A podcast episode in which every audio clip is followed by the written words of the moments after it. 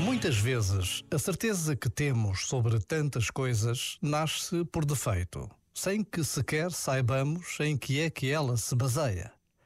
Não há pior engano do que quando se julga que se sabe sem efetivamente saber. Já agora, vale a pena pensar nisto. Este momento está disponível em podcast no site e na app.